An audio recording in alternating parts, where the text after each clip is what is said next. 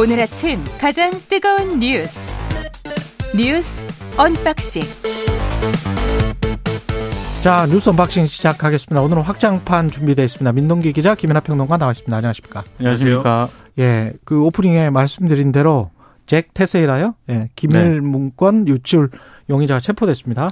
매사추세츠 주 방위군 정보부 소속 21세 남성이고요. 이름은 말씀하신 것처럼 잭 테세이라라고 지금 미국 언론들이 보도를 하고 있습니다. 이 언론들 보도에 따르면 이 테세이라는 2020년 개설된 채팅방의 방장이었고요. 활동명은 오지였습니다. 이 오지는 처음에는 기밀 문서를 옮겨 적어서 올렸다라고 하는데 총기나 게임에 이제 더 관심이 많은 어린 회원들 있지 않습니까? 예. 이 방장 회원들이 대부분 10대였다고 하거든요. 이 회원들이 크게 관심을 안 가지니까 지난해부터 화를 내기 시작을 했다라고 하고요. 그래서 아예 문건을 사진으로 찍어서 올렸다라고 합니다. 그렇죠. 이렇게 유출된 문서에는 우크라이나를 침공한 러시아군의 뭐 동향이라든가 이집트의 러시아 무기 판매 시도설 등 극히 민감한 내용이 담겨 있었고 우리 또 대한민국과 관련된 내용도 있지 않겠습니까? 예.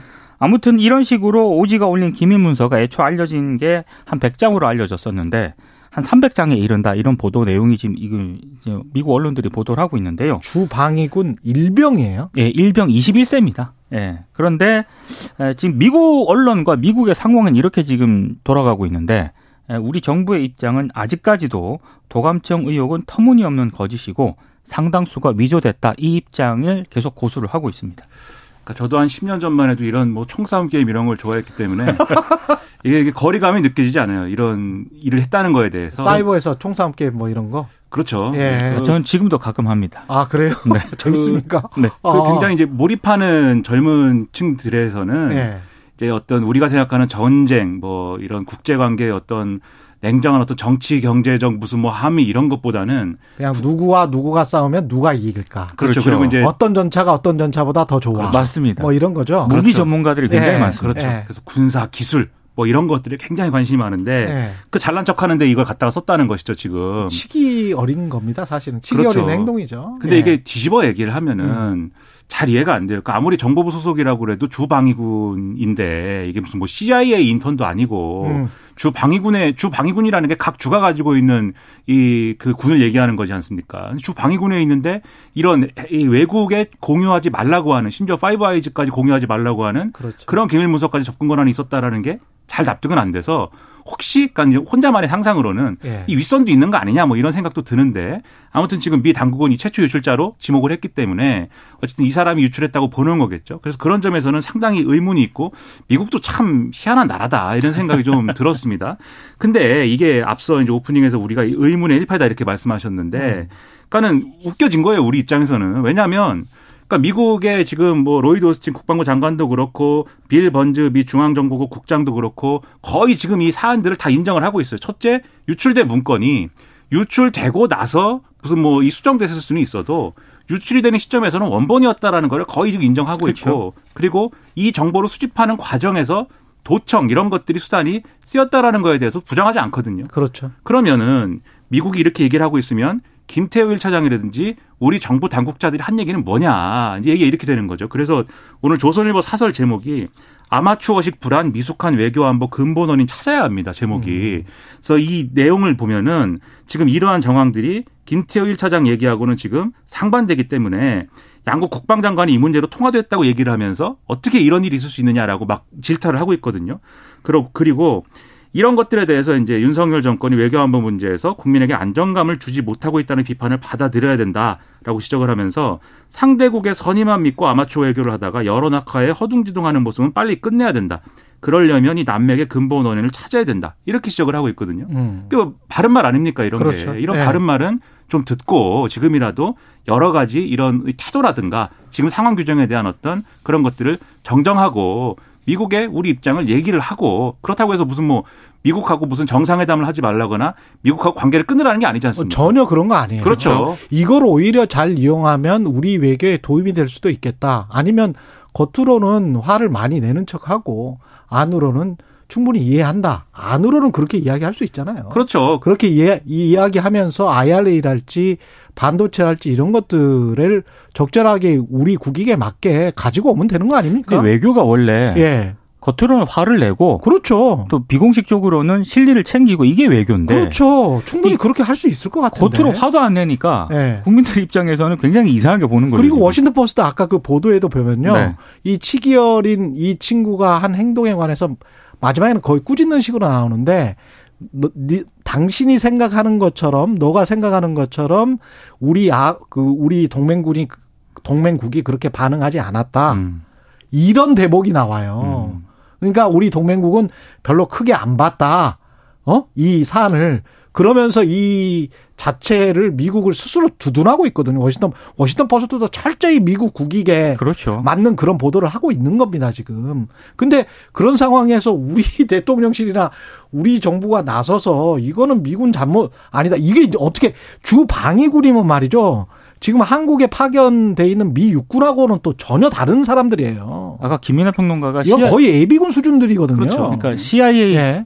인턴 잠깐 예를 드셨는데 CIA 인턴이 이걸 유출했다 그래도 문제가 심각하거든요. 그렇죠. 아 근데 주 방위군의 일병이 이랬다라고 하는 거는 그러니까 제가 이제 뭐 말씀드렸습니다마는 첫째 도청하지 마라 이 얘기를 해야 되는 그렇죠. 것이고 근데 우리가 도청하지 말라고 해도 계속 하겠죠 미국은 그런데 이 미국이 도청을 하고 있고 전 세계 이런 나라들이 서로 도청 전쟁을 하고 있다라는 것이 현실이다 할지라도 그것은 해도 되는 일이고 모두가 다 하기로 한 건 아니거든요. 이런 일이 밝혀졌을 때는 하지 마라라고 하는 게 어떤 룰인 것이고 그러니까 하지 말라고 해야 되는 것이고 두 번째로 이렇게 할 것 같으면 애초에 우리한테 이 어떤 과도한 요구를 하지 마라. 그렇지. 우리한테 이렇게 과도한 요구한 것에 대해서 우리가 논의한 것을 당신들이 정보 관리도 제대로 못하지 않느냐. 그렇죠. 이런 얘기를 할 수 있어야 되고 이런 얘기를 했다고 해서 미국이 어 괘씸하다 한국 한국을 혼내주자 이럴 것도 아니지 않습니까? 미안하다고 할 거거든요. 미안하다고 하고 계속 똑같이 할 거거든요. 근데 똑같이 하는 거에 대해서도 계속 우리가 목소리를 내면서 그걸 토대로 해서 외교안보 전략을 갖고 가야 되는 것이지 지금처럼 하면 오히려 미국이 우리를 좀 우습게 보지 않겠습니까? 이런 점에서는 상당히 좀 우려가 됩니다. 그리고 차라리 그리고 경제적인 이익이 아니라면 김태호 차장도 이야기했지만 미 정보 자산은 굉장히 큰 거거든요. 그렇죠. 그러면 아까 그 김민하 평론가가 Five Eyes 이야기를 했, 했지 않습니까? 그러면 냉전 시대 때 만들어진 이거는 영어를 쓰는 나라들끼리 한 다섯 나라가 모여가지고 자기들끼리 그냥 정보 공유를 하는 겁니다. 미국, 영국, 캐나다, 뭐 호주 이런 나라들이. 그런데 그런 Five Eyes에 우리가 들어가자. 그냥 영어로 공유를 해줘. 그래서 당신들의 전략 정보를 우리가 알 수 있게 해주라. 이번 기회에.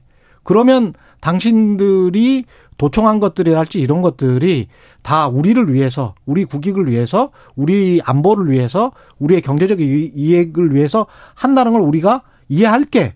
이렇게 접근을 해도 되는 거거든요. 그렇죠. 굉장히 큰 자산인 건 맞아요. 근데 미국이 우리에게 그거를 실시간으로 주느냐? 절대 그렇게 주지 않습니다. 그렇죠. 절대 주지 않습니다. 네. 미국은 그들의 고유한 정보는 그대로 가지고 있어요. 그러니까 이 Five 그게 문제인 Eyes라는 게 겁니다. 예. Five Eyes라는 게 그 2차 대전 때 보면은 유명한 연설 있잖아요. 처칠이 그렇죠. 처칠이 이제 그 영국 의회에서 우리가 이렇게 구세계가 이렇게 노력을 하면서 독일의 어떤 그러한 어, 침공이나 이런 것들을 방어를 하고 있으면 신세계가 우리를 도와주러 올 것이다라고 연설하고 그게 뭐 영화도 나오고 뭐 이러지 않았습니까? 음. 근데 이제 그 미국이 사실은 그 2차 대전의 시점에서 보면 신세계의 리더인 것이고 영국이 이제 구세계의 리더였던 거잖아요. 근데 그 둘, 영국과 미국이 사실은 정보 공유를 지금까지 어쨌든 그 틀을 쭉 가지고 온 게 Five Eyes고 Five Eyes라는 게 미국하고 캐나다 그다음에 호주, 뉴질랜드, 영국이잖아요. 그러니까 그렇죠. 영연방 주요 국가들하고 그다음에 미국인 건데 지금 유출된 문서 중에 보면은 이들 이들이 그 이 미국의 정보 공유 체제 중에 가장 상위에 있는 그 정보 공유 집합이잖아요. 맞아요. 여기도 공유하지 말라는 게 지금 포함되어 있는 거예요. 그렇죠. 사실 이 문서들이. 그러니까 얼마나 황당한 사태입니까 이게. 그 황당한 사태에 대해서 우리가 이 정도밖에 방위군 일, 일병이 네. 찍어가지고 그러니까 이게 얼마나 황당합니까? 그러니까 이 말도 네. 안 되는 거에 대해서 우리가 얘기를 해야죠. 예. 그리고 어제 북한이 고체 연료 사용 화성포 18형 어제 첫 시험 발사를 했고 조선중앙통신이 그 확인을 했어요. 그러니까 그렇게. 중거리급 이상의 신형 탄도 미사일을 시험 발사했다 이렇게 알려졌었는데 예. 북한이 일단 공식적으로 일단 그렇게 확인을 했고요. 북한은 그렇게 지금 주장하고 있습니다. 주장을 하고 있습니다. 예. 일단 합동 참모본부가 발표한 내용을 보면은요, 이 미사일은 고각으로 발사가 됐고 약 1,000km 비행 후 동해상에 탄착을 한 것으로 일단 확인이 됐습니다. 고체 연료 같은 경우에는 액체 연료와 다르게 운반과 주입 과정을 생략을 할 수가 있기 때문에 즉각적인 발사가 가능하고요. 그리고 신속하게 연료를 탑재할 수 있기 때문에 우리 입장에서는 사전 탐지라든가 추적이 굉장히 까다롭습니다. 만약에 이 고체 연료 미사일이 전력화가 되면 북한 도발에 대한 대응은 더 취약해질 수 있다. 이제 우려 우려가 나오고 있는데 어찌됐든 북한은 이걸 이게 어제 발사했다라고 주장을 하고 있는 그런 상황인데 왜 발사를 했느냐? 언론들의 분석을 보면 아, 새 무기 체계를 시험하려는 그런 목적이 하나 있는 것 같고요. 또 하나는 핵무력을 과시하라는 그런 의도도 있다. 그리고 남북 통신선이 단절된 이후에 지금 북한이 계속적으로 연락을 끊고 있지 않습니까? 근데 그럼에도 불구하고 지난 7일부터 어, 전기 통화에도 응하지 않고 있기 때문에 야, 앞으로 이제 일, 예정된 행사들이 뭐 이번 이, 이번 달에는 김일성 주석 생일인 태양절이 있고요. 내일 모레입니다. 15일. 예. 어, 아, 내일이군요. 음. 네. 그리고 조선인민혁명군 창건 91주년이 또 25일에 있거든요. 음. 아마 이때를 전후해서 또 추가적인 도발 가능성을 좀 하지 않을까 이렇게 전망이 15일, 나오고 25일. 그렇습니다. 예. 그러니까 지금 말씀하셨듯이 북한 입장에서는 굉장히 상당한 기술적인 진전을 했다고 오늘 이제 주장을 하고 있는 겁니다. 그러니까 고체 연료를 활용한 이제 ICBM이다라고 하면은 그러니까 이 그동안 북한이 여러 가지 이제 ICBM 발사 또는 이제 이 장거리 미사일 발사 등의 시험을 통해서 보여주려고 했던 것은 어디 어느 장소에서든 그리고 당신들이 예상하지 못하는 어떠한 장소에서 우리가 언제든지 미사일을 발사할 수 있다. 그래서 낮에도 쏘고 밤에도 쏘고 무슨 숲 속에서도 쏘고 땅 이 땅 속에서도 쏘고 뭐 바다에서도 쏘고 뭐 이러고 있는 거거든요. 근데 그러기 위해서 액체 연료는 이제 주입하는데 시간이 필요하고 이게 미리 주입해 놓으면은 그 용기가 산화되기 때문에 그걸 이제 주입하는 시간이 필요해서 사전 탐지가 가능하고 사전 탐지를 해야 우리가 갖고 있는 이 미사일 발사, 이 장거리 미사일 발사에 대한 교리인 삼축 체계가 그래야 작동을 할 수가 있습니다. 사전에 탐지해서 쏘기 전에 원점 타격을 하고 그다음에 만약에 쐈다고 하면은 이 미사일을 격추를 하고 결국 떨어졌다고 하면은 대량 응징 보복을 한다고 하는 이 삼축 체계가 이 미사일 발사를 예상할 수 있어야 작동을 하는 건데 고체 연료가 들어간다고 하면은 이거를 예측할 수 없게 되기 때문에 미리 연료 주입을 해놨다가 다른 데서 쏠 수가 있기 때문에 그래서 이제 위협적이다라고 평가하는 거죠. 다만 지금 그러면 고체 연료를 활용한 ICBM이 북한 주장대로 거의 뭐 완성된 거냐? 기술적으로 넘어야 될 산은 아직도 있다고들 평가를 해요. 전문가들은 예를 들면은 지금 이제 발사한 것이 이제 이, 이 원래대로 지금 고각 발사를 했기 때문에 원래대로 발사했으면 3, 4천 킬로미터 정도 날아가는데 이게 예를 들면은 평양에서 쏘면은 이 괌 미군 기지까지 간다라는 건데 뭐 미국 본토를 간다든지 뭐 그런 것까지는 아닌 것이고 그다음에 이게 대기권 재진입 기술이라든가 이런 것들은 여전히 고각 발사만으로 해결되지 않는 이 어떤 그런 부분들이 있기 때문에 그렇지. 요거는 넘어야 될 산이다라고 얘기를 하고 있지만 쏴봐야 알 수도 있어요. 그렇죠. 예. 그런데 계속 이런 수위를 올려갈 거라는 거죠. 지금 음. 말씀하신 대로 일정에 따라서 거기에 따른 우리의 대응은 뭐냐? 그냥 이제 보고 있는 것이냐? 음. 이런 것들이 우리에겐 굉장한 시험이 될 거라는 겁니다. 어제 일본이 난리가 났었거든요. 근데 이제 원래는 그 일본 쪽으로 올 가능성 때문에 뭐, 뭐 경보도 울리고 그랬었는데 예. 동해상으로 떨어졌단 말입니다. 음. 그러니까 애초 예상했던 것보다는 성능이 이번에 이제 시험 발사기 때문에 그렇게 예상했던 것보다는 기대에 미치지 못했을 수도 있다. 뭐 이런 분석도 한쪽에서는 나오고 있습니다. 예. 1918님, 어제 02 2056으로 시작되는 전화를 받았는데 이 전화 저도 한번 받아보고 싶은데 청취율 조사 전화였습니다. 참 운이 좋으시네요.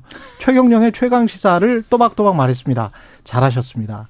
최 기자님 잘생겼다고 말하고 싶었는데 그건 안 물어보던데요. 아, 그것도 객관적인 팩트인데 말이죠. 그걸 또 안 물어보다니. 예.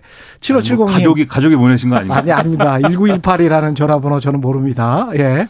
부인하고 있습니다. 예, 7570님, 최강시사 들으려고 일어나자마자 KBS 콩 켜고 씻고 아침 준비합니다. 오프닝과 이어지는 뉴스 언박싱 제일 좋아하는 코너입니다. 양명님도 비슷한 말씀이십니다. 금요일 확장판 좋습니다. 세 분의 쿵짝이 좋아요. 예. 날씨 교통정보 듣고 예, 뉴스 언박싱 다시 이어가겠습니다. 자, 뉴스 언박싱 다시 시작하겠습니다. 민동기 기자 김민하 평론가와 함께하고 있습니다. 국민의힘이 홍준표 대구시장 상임 고문이었는데 국민의힘에 해촉시켜버렸습니다. 네. 어제 이제 이 뉴스가 정치권에서 굉장히 뜨거웠는데요. 예. 김기현 대표가 국회 최고위 회의에서 특정 목회자가 국민의힘에 영향력을 행사하고 당 지도부가 그 눈치를 보고 있다는 것이 말이나 될 법한 일이냐. 최근 우리 당 지도부를 두고 당 안팎에서 벌이는 일부 인사들의 과도한 설전이 도를 넘고 있다. 이렇게 음. 얘기를 했습니다. 여기서 말하는 특정 목회자는 정광훈 씨를 얘기하는. 그렇겠죠. 과도한 설전을 벌이고 있는 인사는 홍준표 대구시장을 의미를 하는 것 같습니다. 음. 그리고 김기현 대표가 이어진 비공개 회의에서 상임 고문 같은 경우에는 현직 정치인이나 지방자치단체장으로 활동하는 분은 안 계셨던 게 관례다. 그래서 홍준표 시장 해촉을 결정을 했다라고 하는데요. 이렇게 되면 이제 홍준표 시장이 이른바 중앙 정치에 관여할 권한이 없어지게 되는 그런 셈입니다. 원래 관례적으로 없었는데 왜 상임 고문을 시켰다가 그러면 다시 해촉을 하는 거죠? 그러니까 이게 당 상임 고문이라고 하는 게 사실은 네.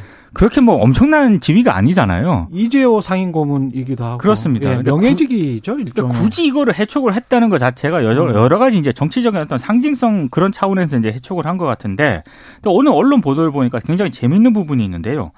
김기현 대표가 굉장히 화를 냈던 그런 대목이 하나 있다라고 합니다. 어떤 거죠? 그 홍준표 시장이 예. 총선을 앞두고 비대위 체제로 가지 않는다는 보장이 있느냐 이런 아. 글을 한번 썼다가 지운 적이 있다라고 하거든요. 그게 어- 언제입니까?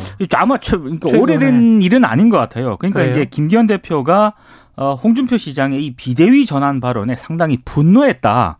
뭐 이런 언론 보도가 또 하나 있고 또또 다른 분석이 또 하나 있는데 예. 윤심이 결국에 작용한 것 아니냐 이런 분석도 있습니다. 윤심이. 예, 홍준표 시장이 지난 9일 MBC 100분 토론에서 예. 노련한 정치력이 있는 사람은 다 제치고 음. 정치력 없는 대통령을 뽑았다. 그렇게 뽑아놓고 왜 탓을 하나? 이렇게 이제 대통령을 비판을 했거든요. 아 그랬어요. 네, 그러니까 이 비판 발언을 보고 안 되겠다, 뭐 이런 판단을 한 것 아니냐 이런 분석들이 나오고 있는데 MBC 100분 토론이 지난 7일에 최경영의 최강 시사에서 홍준표 시장이 했던 발언보다 뒤군요. 그렇습니다. 근데 네. 그때는 김기현 대표를 직접 겨냥해서 뭐라고 했냐면 대통령도 견제할 수 있고 야당과 앞장서서 싸우고 그런 정당의 대표가 되어야지 그 이리저리 눈치만 보고 그렇게 해서 무슨 당대표를 하시겠다고 이렇게 이야기를 했어요. 그러니까 좀 그것도 사실은 김기현 당대표 입장에서는 화가 날 만해요. 쌓이고 네. 쌓여서 음. 해촉 결정을 내린 것 같고 음. 여기에다가도 이제 일부 언론 분석을 보면 윤심도 어느 정도 작용한 것 아니냐 이런 분석이 좀 나오고 있습니다. 예. 그러니까 말씀하신 대로 상임 고문이라는 게 뭐 대단한 어떠한 직책은 아닙니다, 사실. 그래서 뭐, 어, 예를 들면 이재호 고문 말씀하셨는데, 이전에 이제 뭐 당 대표를 지냈거나 또는 이제 뭐 그러한 이제 정도의 위치에 가진 사람들의 그냥 관례적으로 이제 형식적으로 주는 자리거든요. 그러니까 이재호 고문 같은 경우에는 그 대선 이전에 뭐 이 상황들이나 이런 거를 좀 되- 되돌아보시면은 별도의 조직을 꾸린 적이 있어요. 별도의 조직을 꾸리고 거기서 이제 대표 역할을 맡았는데 이게 일종의 통합 비슷하게 해가지고 들어, 다시 이제 들어온 케이스거든요. 예. 그러니까 상임고문직을 갖고 있는 거고 홍준표 시장도 전 대표를 지내지 않았습니까? 그러니까 음. 전직 대표기 때문에 상임고문으로 위촉을 해놓은 거거든요. 이런 시스템인 건데 근데 이제 비대위 얘기 못 쓰고 지우고 이렇게 하니까 이제 그걸 두고 이제 말들이 많아요. 뭐냐면 홍준표 시장이 왜 이렇게 중앙 정치에 대한 얘기를 많이 할까? 아, 뭔가 이 만약에 총선 전에 김기현 지도부가 무너질 경우에 비대위원장을 하고 싶어서 그러나? 뭐 이런 것들. 대구시장이 할 수 있습니까? 그렇죠. 그의 그런 얘기가 그렇죠. 나오는 겁니다. 네. 대구시장이 할 수가 있는 것인가? 전례가 있는 것인가? 근데 또 하지 말라는 법이 있는가? 뭐 이게 뭐 굉장히 뭐 아 그래요? 근데 이제 하면 안 되죠. 하면 안 아. 되는데 아, 하면 안 되죠. 그렇죠. 네. 지자체장이 어떻게 할 수 있어요? 그렇죠. 예. 그러니까 이제 이런 저런 얘기가 그래서 나오는 건데 근데 이제 그래서 어 이 좀 그런 게 신경 쓰이는 거 아니냐라는 분석이 있는데 무슨 얘기냐면 홍준표 시장이 지난번에 이제 전광호 목사 파동 때도 계속해서 이제 그거에 대한 목소리를 내지 않았습니까? 근데 다들 물어보는 거예요. 대구시장인데 왜 이렇게 중앙정치에 대해서 자꾸 얘기를 하십니까? 근데 홍준표 시장이 항상 드는 얘가 난 당의 상임고문이다. 상임고문 직책이라는 것은 이렇게 중앙정치에 대해서 얘기를 얼마든지 할 수 있는 것이고 그런 거 하라고 준 자리 아니냐 이렇게 얘기를 해왔거든요. 그러니까 사실 지금 이제 이 당의 조치는 그만 얘기해라. 중앙정치에 대해서. 대구시장 열심히 하시고 이런 의미인 거예요. 근데 시장님 인터뷰는 계속 해야 되는데 우리 입장에서는 또 대구시장으로서의 뭐 네. 인터뷰는 할 수 있는 거죠. 그러니까. 저희는 전화를 안 끊으시더라고요. 그렇죠. 그렇죠. 근데 이제 그렇 이게 그래서 네. 어떤 그런 정도의 어떤 경고성 형식적인 어떤 그런 걸로 보이는데 근데 이게 어쨌든 지금 말씀하신 이런 맥락들 때문에 과도한 거거든요. 그러다 음. 보니까는 무슨 의도 아니야? 이렇게 이제 웅성웅성하는 그런 분위기가 조성이 됐습니다만 김기현 대표 입장에서는 그런 고민도 있을 것 같아요. 어제 제가 말씀드린 게 징계 대상자들이 서로 총을 겨누고 있다 이렇게 말씀드리지 그렇죠. 않았습니까? 근데 쉽게 얘기하면 지금 총알이 발사가 된 거예요. 그러면 한쪽에서 총알이 발사가 되면은 연속적으로 총알은 계속 발사될 수밖에 없거든요.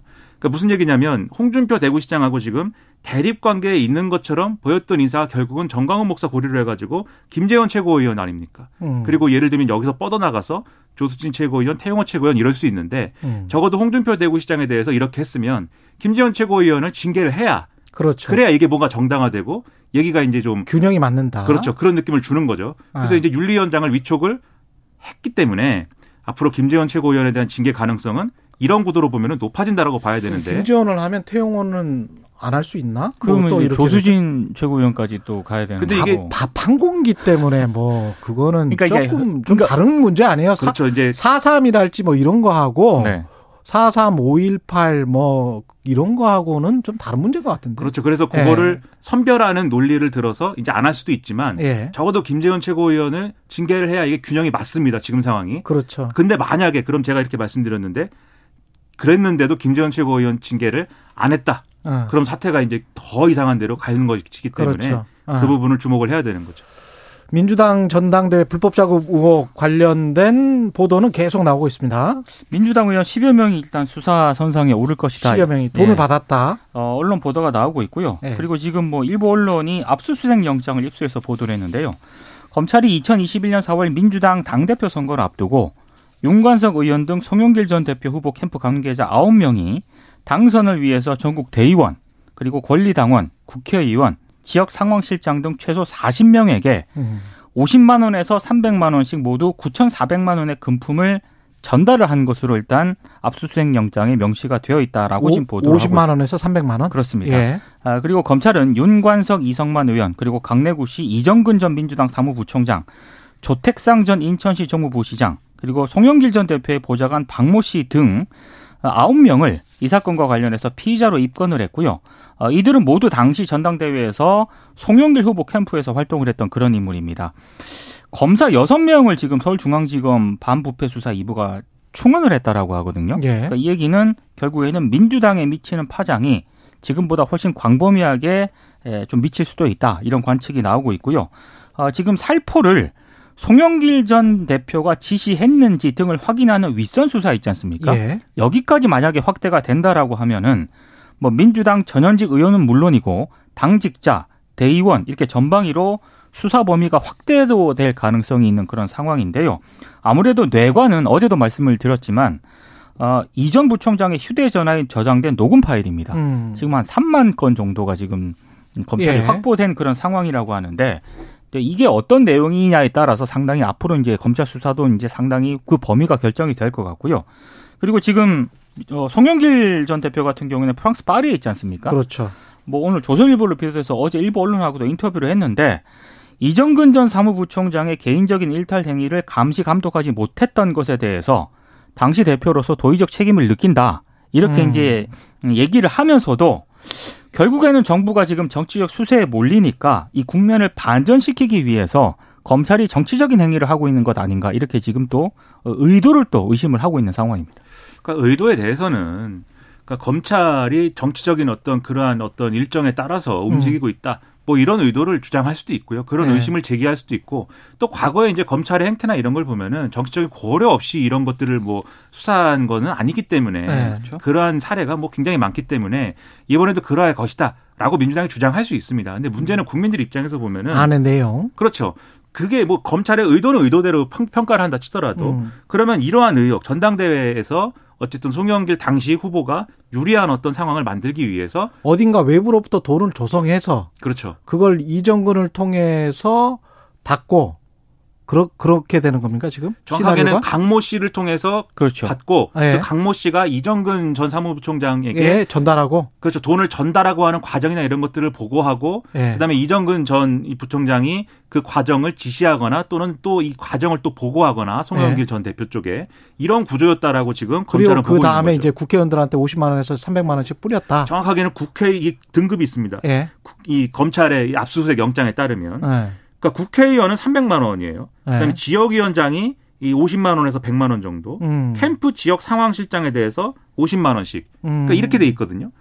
그러니까 국회의원들은 300만 원이다라는 예. 건데 이 300만 원이라는 숫자는 굉장히 좀 낮이 익은 숫자입니다. 한국 정치사에서. 과거에 뭐 어, 이런 돈봉투 사건이 발생했을 때 예. 항상 나왔던 금액이 국회의원에게는 300만 원. 300만 원입니다. 중앙당에서 그 이제 2008년에 그랬던 것 같아요. 네, 제 기억에. 2008년에 한나라당에서 똑같은 일이 있었어요. 동봉투 예. 경선 사건이 있었고 이게 이후에 이제 수사가 음. 되면서 그때 당시에 박희태 당대표 맞습니다. 후보였거든요. 예. 음. 그쪽에서 돈을 이런 식으로 국회의원들에게 300만 원씩 뿌렸다라는 네. 얘기를 나중에 이제 좀 뭐 희화화된 캐릭터가 됐습니다만 고승덕 당시 의원이 예. 어디다 글을 썼어요. 글을 쓰고 또 방송에 나와서 그러한 발언을 하면서 이게 이제 어떤 여러 가지 여론의 어떤 관심을 받으면서 수사가 시작이 됐고 음. 결국 당대표 거치고 이제 국회의장 하던 박기태 의장이 예. 이것과 관련된 수사를 받으면서 국회의장을 사퇴를 했습니다. 어. 그리고 이제 수사를 받으면서 이 처음에는 뭐 이게 그게 아니다 뭐 여러 가지 얘기를 했지만 결과적으로 수사 받으면서 이 재판 받으면서는 다 이거 사실을 인정을 해서 그때 당시에 집행유예 받았거든요. 저 때도 300만 원이었습니다. 음. 그때 300만 원이었고 그러니까 정당법에 따르면은 당 대표 경선과 관련돼서 금품을 제공하거나 받은 경우 제공하겠다고 약속하거나 받겠다고 수락한 경우에 3년 이하 징역 또는 600만 원 이하의 벌금에 처해진다 이렇게 써 있어요. 그러니까 여기 에 정확하게 들어맞는 사례였던 거죠 그 당시에. 민주당의 이런 어떤 불법적인 관행이 아직도 있다면 이건 큰 문제네. 그러니까 지금 예. 민주당 내부에서도 좀 나오는 얘기가 음. 대의원들 권한이 너무 세다. 대의원들 권한이 세다라고 하는 거는 예. 결국에는 현역 의원들의 어떤 기득권이 많기 때문에 그런 부분들에 대해서 개선을 해야 되는데 결국에는 이 부분을 개선하지 못했던 측면도 있지 않냐. 뭐 이런 지적도 나오고 있습니다. 그러니까 이게 국민들 입장에서 볼 때 그러면 이 검찰의 의도가 그렇기 때문에 뭐 수사를 하지 말아야 되는 거냐 그렇지 않다는 것이죠. 예. 이런 일은 근절돼야 되는 것이고 만약에 있었다면 그리고 이제 이게 묘한 게 그 당시에 송영길 대표가 굉장히 간말 간발의 차로 이제 당시 홍영표 후보를 제친 거지 않습니까? 박빙으로 이겼죠. 그렇죠. 네. 그 당시에 35.6% 득표했고 홍영표 후보가 35.01%였습니다. 그러니까는 근소한 차로 당선된 것이기 때문에 아 돈 봉투를 뿌려 뿌린 게 뭐이 경선에 영향을 미쳤나요? 라고 하는 당내의 어떤 반발이라든가 이게 개파가 나눠져 있다고 하면 상대편의 어떤 주장이나 이런 게 있을 수 있는데 또 뒤집어서 국민들 입장에서 보면은 상대편은 안 뿌렸나? 뭐 이렇게 생각할 수 있는 것이고 그럼 이게 민주당에 대한 전반적인 불신 이런 걸로 이어질 수 그렇죠. 있어요. 그렇죠. 그러면 민주당이 지금 취해야 될 태도는 뭘까? 아직도 저러고 저런 정치 하나 뭐 이렇게 이제 생각할 수 있습니다. 그렇죠. 만약 이게 사실이면 취해야 될 예. 태도는 뭘까? 그냥 검찰의 의도를 얘기하고 사실이 아니고 억울하다고만 하는 것일까? 이런 음. 점에 대해서 다시 한번 생각해 볼 필요가 있는 사건이다라는 겁니다. 그리고 윤석열 대통령이 검찰총장일 때 그 특갈비가 대법까지 가서 결국은 시민단체 뉴스타파에 의해서 그 공개 되기로 된 거죠 지금. 네. 예. 그 시민단체 세금 도둑 잡아라 하승수 공동 대표가 음. 검찰총장하고 서울중앙지검장을 상대로 정보 공개 거부 처분 취소 소송을 제기를 했거든요. 그런데 이때 이제 대법원이 아, 일단 대법원의 결정이 이렇습니다. 특수활동비, 특정 업무 경비, 업무 추진비 지출 내역을 공개하라 이렇게 최종적으로 결정을 내렸다라는 건데요. 일단 대법원 판결에 따라서 대검하고 서울중앙지검은 2017년 1월 1일부터 2019년 9월 30일까지 특활비 등의 집행 내역과 지출 증빙 서류를 공개를 해야 됩니다. 이 기간 동안 검찰총장이 누구였냐? 김수남, 문무일, 윤석열 검찰총장이었고요. 서울중앙지검장은 이영렬, 윤석열, 배성범 지검장이었습니다. 근데 이게 좀 논란을 빚었던 게 1, 2심 재판부 같은 경우에는 개인이 특정할 만한 정보라든가 수사 규모 내용을 유추할 수 있는 정보를 지우고 부분 공개하라고 판결을 내렸거든요. 예. 근데 여기에 대해서 검찰이 불복해서 상고를 했는데 예. 이유가 식대 영수증은 수사 내용을 유출할 수 있다. 그리고 정보 공개 시다 서초구에서 먹었을 텐데 예, 무슨. 예. 음식적 영업에 피해를 줄 수 있다. 이런 예. 주장을 해서 예. 이게 말이 되냐 이런 비판을 받기도 했습니다. 근데 어찌 됐든 지금 뭐 이렇게 공개를 하려고 했기 때문에 예. 이제는 그 내용을 좀 들여다볼 수 있을 것 같습니다. 그러니까 법원의 판단의 핵심은 이걸 모든 것이 이제 뭐 수사와 관련돼 있기 때문에 공개할 경우에 수사에 지장이 있다. 이런 검찰의 논리는 아니다라는 겁니다. 그렇죠. 그러니까는 그런 건도 있는데 요게 이제 서울중앙지검의 특활비의 경우는 일부 이제 그런 것을 인정을 한두 푼. 한두 푼도 아니고 한 120억 되는 거 아니에요, 맞습니다. 지금. 그렇죠. 예. 그러니까 일부 그 수사와 관련된 것들은 공개하지 않아도 된다고 하긴 했지만 대부분의 특히 대검과 관련된 것들은 대부분 지금 공개하라고 판결을 한 겁니다. 그렇죠. 그리고 이러한 판결이 나왔기 때문에 그럼 앞으로 특활비를 집행하거나 또는 이제 집행한 결과에 대해서 여러모로 국민들이 요구할 때 공개할 수 있고 또 국회라든가 이런 데에 있어서의 어떤 그런 정보를 공유하고 또 심의를 받고 이런 것들이 제도적으로 완비가 돼야 되는 것이죠. 이거 100% 국민 세금이에요. 그렇죠. 아, 그렇죠. 예. 수사를 한다는 이유로 이렇게 무한정 막 이렇게 아무렇게나 쓰고 그런 일은 없어야 되는 거고 아무렇게나 뭐 5만 원짜리 초밥 먹고 그래서는 안 되는 거 아닙니까? 그렇죠. 그러니까 혹시 네. 그랬다고 하면은 그것을 견제할 수 있고 바로잡을 수 있는 시스템이 있어야 되겠다라는 겁니다. 예. 그걸 이제 보여주는 거죠. 여기까지 듣겠습니다. 지금까지 민동기 기자 김민아 평론가였습니다. 고맙습니다. 고맙습니다. 이부에서는 국민의힘 유상범 수석대변인 국방부 신범철 차관 만납니다.